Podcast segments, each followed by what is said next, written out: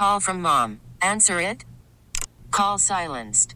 Instacart knows nothing gets between you and the game. That's why they make ordering from your couch easy. Stock up today and get all your groceries for the week delivered in as fast as 30 minutes without missing a minute of the game. You have 47 new voicemails. Download the app to get free delivery on your first three orders while supplies last. Minimum $10 per order. Additional terms apply. From Fox Sports, our good friend in LA, Aaron Torres, joins us, and you can hear him on the Aaron Torres podcast as well. And you can hear him on the bench regularly talking college football and college rack. How you doing, Aaron? I wish you were down here. I know you're busy. Uh, we almost uh, ran into you here. You were going to come down and hang out with us tonight, but I'm still glad you're on the show. Scotty, promise next time you guys are in LA, uh, something came up tonight. I got to be up early tomorrow. I know it's still early for you because you're still on that East Coast time, but unfortunately for me, uh, you know, listen, next time it'll happen. I promise. All right, uh, it's good to have you on. I got a lot of uh, stuff I want to talk to you about college football. Sure. Uh, first of all, the Penn State beating of Maryland tonight, fifty-nine to nothing. They're ranked twelfth in the nation. How dangerous is this football team to go? You know, literally, they go to College Park and they put. I mean, just absolutely took their girlfriends from them. um, yeah, no, listen. I mean, the crazy thing about Penn State was I really didn't think they looked all that good through the first three weeks of the season. You know, they play an FCS team to open, and then um, last two games they play Buffalo, they play Pitt, they get outgained in both of those games. We know the weird deal at Pitt, where against Pitt, excuse me, where uh, Pat Narduzzi elects to go for the field goal down. So you know all the weird stuff, and so I was pretty underwhelmed by them. Now, look, are we a little bit too excited about Maryland off of one win against Syracuse, and maybe Syracuse isn't that good? Absolutely, but I thought it was a totally, um, you know, positive statement for Penn State, obviously, to win the game the way that they did. Uh, but you know, they're also a really young team. L- listen, you know, they, their starting quarterback, obviously, Trace McSorley leaves. Tommy Stevens, the backup, transfers to Mississippi State. They lose a bunch of other guys, and so you kind of just bury them before the season starts behind the Ohio States, Michigans, Wisconsin's, whoever. And maybe they really are just a really young team that's getting better every week. That seems to be the case.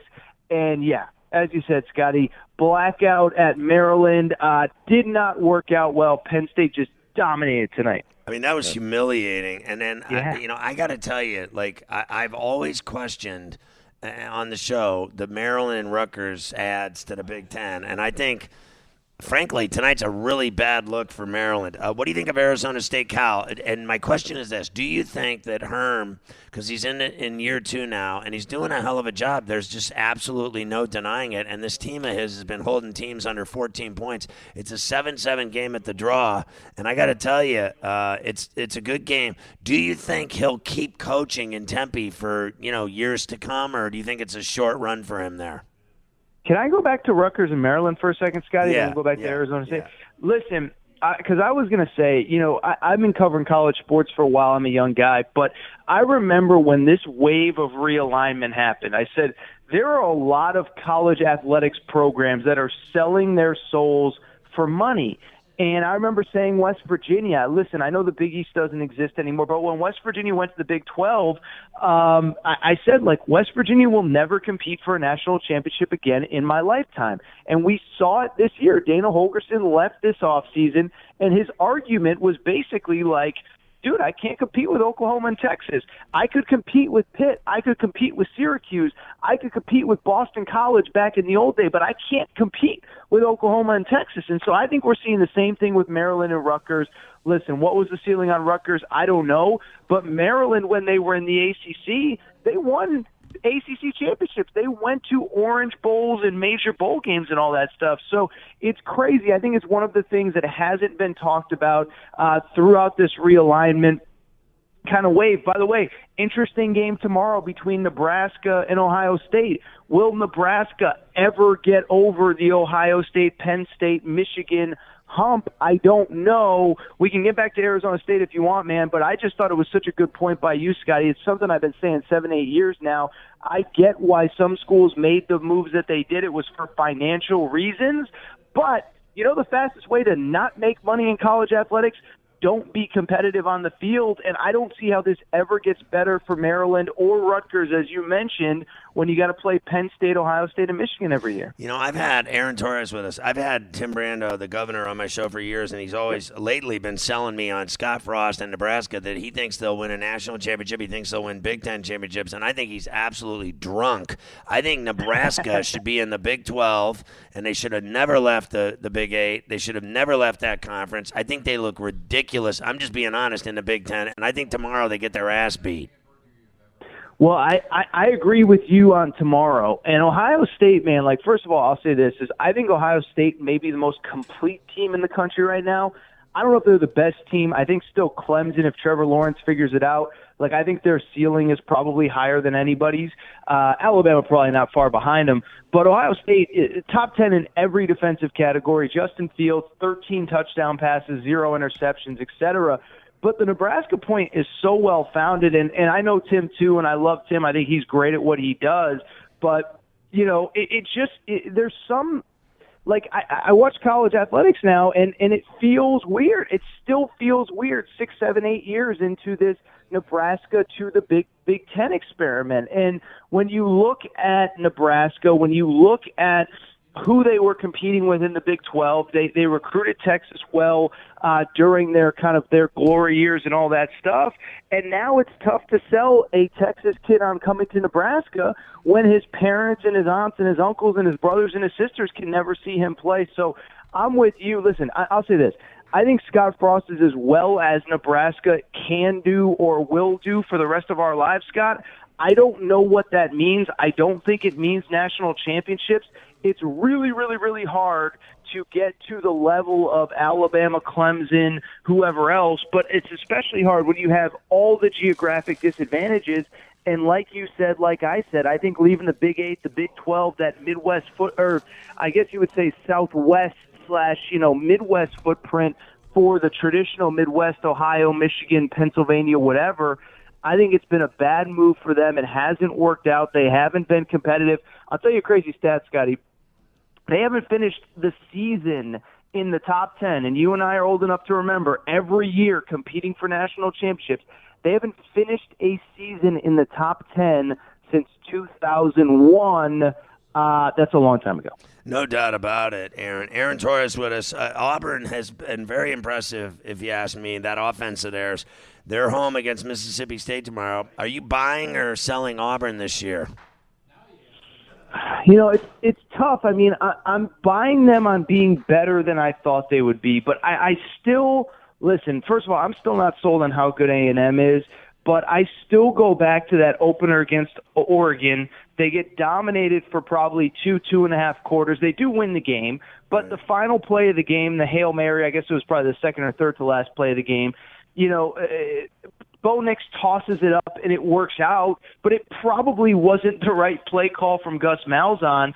And so I buy them to win tomorrow. I buy them to be an eight or nine win team, but I don't buy them to be able to beat the big three in the SEC, which, by the way, they play all three of them. They play at LSU, and then they play Georgia. They play Alabama to close the season at home. Um, I, I, I like them. I, I I think they're further along than I thought they would be. I think Bo Nix is better than I thought he would be. I don't know that them winning at A&M last week sells me that they're on that level, that they're the top 10 team that they're currently ranked as. I think they're good. I don't think they're they're LSU, Georgia, Bama good though. So uh, Fink is going to go again for USC, uh, and he looked fantastic against Utah. Now he's got to go up to Husky Stadium to take on Washington. How do you like his chances on the road there with USC and the Huskies? Well, I think it's definitely a tougher deal. Um, and the one thing I will say is that uh, Washington can move the ball. First of all, to go back to the game, and I know you guys were on air during that game last week against Utah. Um, you know, every statistical measure says that Utah should have won that game. They outgained them, more first downs. They fumbled the ball in the red zone when they were driving in for a touchdown right before the half. And so I'm not sold, and, and I'm not like a anti Clay Helton. You got to fire him; he's the worst thing ever. But I'm just not sold that that game last week was some incredible testament to USC, you know, uh, vaulting to the top of the Pac-12. I think Washington's really good. Going on the road's going to be tough. I'll tell you this too, Scotty. I don't know if you had a chance to watch last week against BYU, Yeah. but Jacob Eason, I'll tell you, man, we're talking about all these transfer quarterbacks: Jalen Hurts, Joe Burrow, Justin Fields at Ohio State. Jacob Eason was throwing the rock around the field, man, and that's a guy that people forget uh, was the number one ranked quarterback coming out of high school a few years ago. Obviously, he ends up at Georgia, uh, loses the job because of injury. But I'm telling you, man, that kid looked really, really good the other day. I think that USC struggles with Washington uh, for many reasons, including because of Jake Eason. So let me ask you about um, Virginia. They got a great pass rush. They're 4 0. They're going to South Bend. Uh, Notre Dame just played Georgia as tough as anybody could in Athens. They're going into it 2 and 1. I think they're laying like 12 or something in that game. Will Virginia get to Book like they've been getting to everybody else and make that a great game, or is Notre Dame going to uh, rub them out? Yeah, you know, this is one. Um, you know, personally, I'm just going to stay away from. I, but I do think there's, uh, you know, a little bit of a, an after effect of Notre Dame. First of all, Notre Dame really wasn't playing that well going into that Georgia game. Um, we're giving up all kinds of weird chunk plays against New Mexico the game before, and they did not look like a top 10 team, uh, you know, prior to that Georgia game. Now, to their credit, they played really, really, really well between the hedges. Um, but I think losing that game the way that they did, being on the cusp, losing another game against the top 10 team, um, you know, I worry about kind of their mentality coming back. And, and, and Virginia, like you said, Scotty, really good defense. Um, you know, they're coming off kind of a dud of their own, but I think they were probably looking a little bit ahead to this Notre Dame game. Right.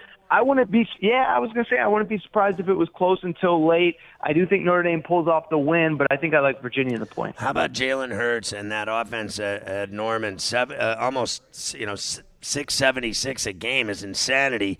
They're taking on Texas Tech, and every time these uh, teams play, it's over 60. The number's 69 and a half.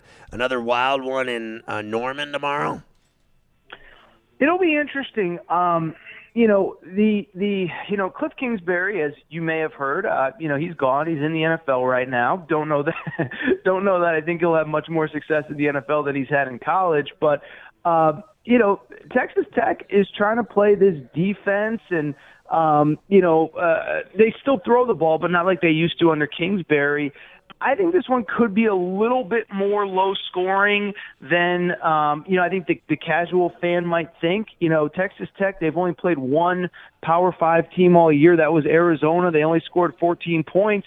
But to their credit, they only gave up 28 points. Now, listen, they still lost by two touchdowns. It's not a good look. But I mean, you know, I, I don't know how many times they've given up 28 points to a Power Five team the last couple of years. So defensively, they are significantly improved. Um, you know, and I just think it's going to be an interesting watch. I think Oklahoma is going to win.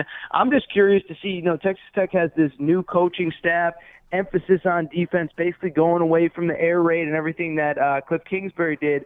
More than anything, I, I, I, Oklahoma wins, and I think they win comfortably. I'm just kind of curious to see. I think it might be a little bit more low scoring than a lot of people think. So Indiana's going to East Lansing against uh, Michigan State, and the uh, Spartans are ranked, but they shouldn't be, if you ask me. But Indiana's got this Michael Penix kid, the quarterback, but he's missed the last couple of games. They won't say what the injury is because, as if anybody gives a rat's ass what Indiana's injuries are. But they're. It looks like you know if they're not going to, they won't announce if he's going to play or not. But but if you know he doesn't play, Peyton Ramsey will go. But Indiana's averaging 300 yards a game or more passing the ball so far in the Big Ten. So Allen's offense is is clicking. And I don't think Michigan State's that good. Is that game going to be better than advertised because Indiana has been so far uh, been able to throw the ball? Yeah, I, I haven't had a good read on Michigan State all year, or maybe I just haven't had. I, I take that back. I haven't had the right read. I've given them too much credit. Thought they would perform better against Arizona State than they did a few weeks ago. Um, I just don't think they're very good offensively, and I don't think that you know the fact that they put up some points against Northwestern changes my opinion on that. Um, you know, listen, the thing with Indiana that I don't think people realize outside of the Ohio State game, which I, I, I kind of shared with what I think about Ohio State, I think they could be really good. Indiana's looked pretty good through these last couple weeks, and, and they're they're three and one. All three wins are by double figures. So listen, I wouldn't be surprised because one, like you said, Scotty, I think Indiana moves the ball a little bit better than a lot of people think. And on the flip side, like I just don't think Michigan State's very good. I mean, Michigan State's kind of one of those weird teams where you know I've seen the articles start to pop up, and I, I, I think they might be fairly accurate. Of you know, has the game, has the offensive part of the game passed Mark Dantonio by? Um, I, I like I think it's kind of fair when you consider that this team was abysmal offensively last year. He refused to make changes. They were uh, banged up by the end of the year. They were fully healthy coming into the year, and they don't really look all that much better. So that's a long-winded way of me saying I think I agree with you in that this one's probably more competitive than people think, and I'm just not buying Michigan State. Be I don't think Michigan State can win any game uh, that's not you know 14 to seven, 14-10 kind of deal. All right, Aaron, killer stuff. I'm glad you got to come on tonight and talk college football. I'm psyched for another big weekend of action. Uh, and it's a good game going on still. Third quarter, 7 7, Arizona State and Cal and Berkeley. Thanks for coming on the bench tonight. Have a great weekend. We'll talk to you again real soon. All right, Scotty. I always appreciate you having me, man. We'll speak soon. This episode is brought to you by Progressive Insurance. Whether you love true crime or comedy, celebrity interviews or news, you call the shots on What's in Your Podcast queue. And guess what? Now you can call them on your auto insurance too with the Name Your Price tool from Progressive. It works just the way it sounds. You tell Progressive how much you want to pay for car insurance, and they'll show you coverage options that fit your budget. Get your quote today at progressive.com to join the over 28 million drivers who trust Progressive. Progressive Casualty Insurance Company and Affiliates. Price and coverage match limited by state law.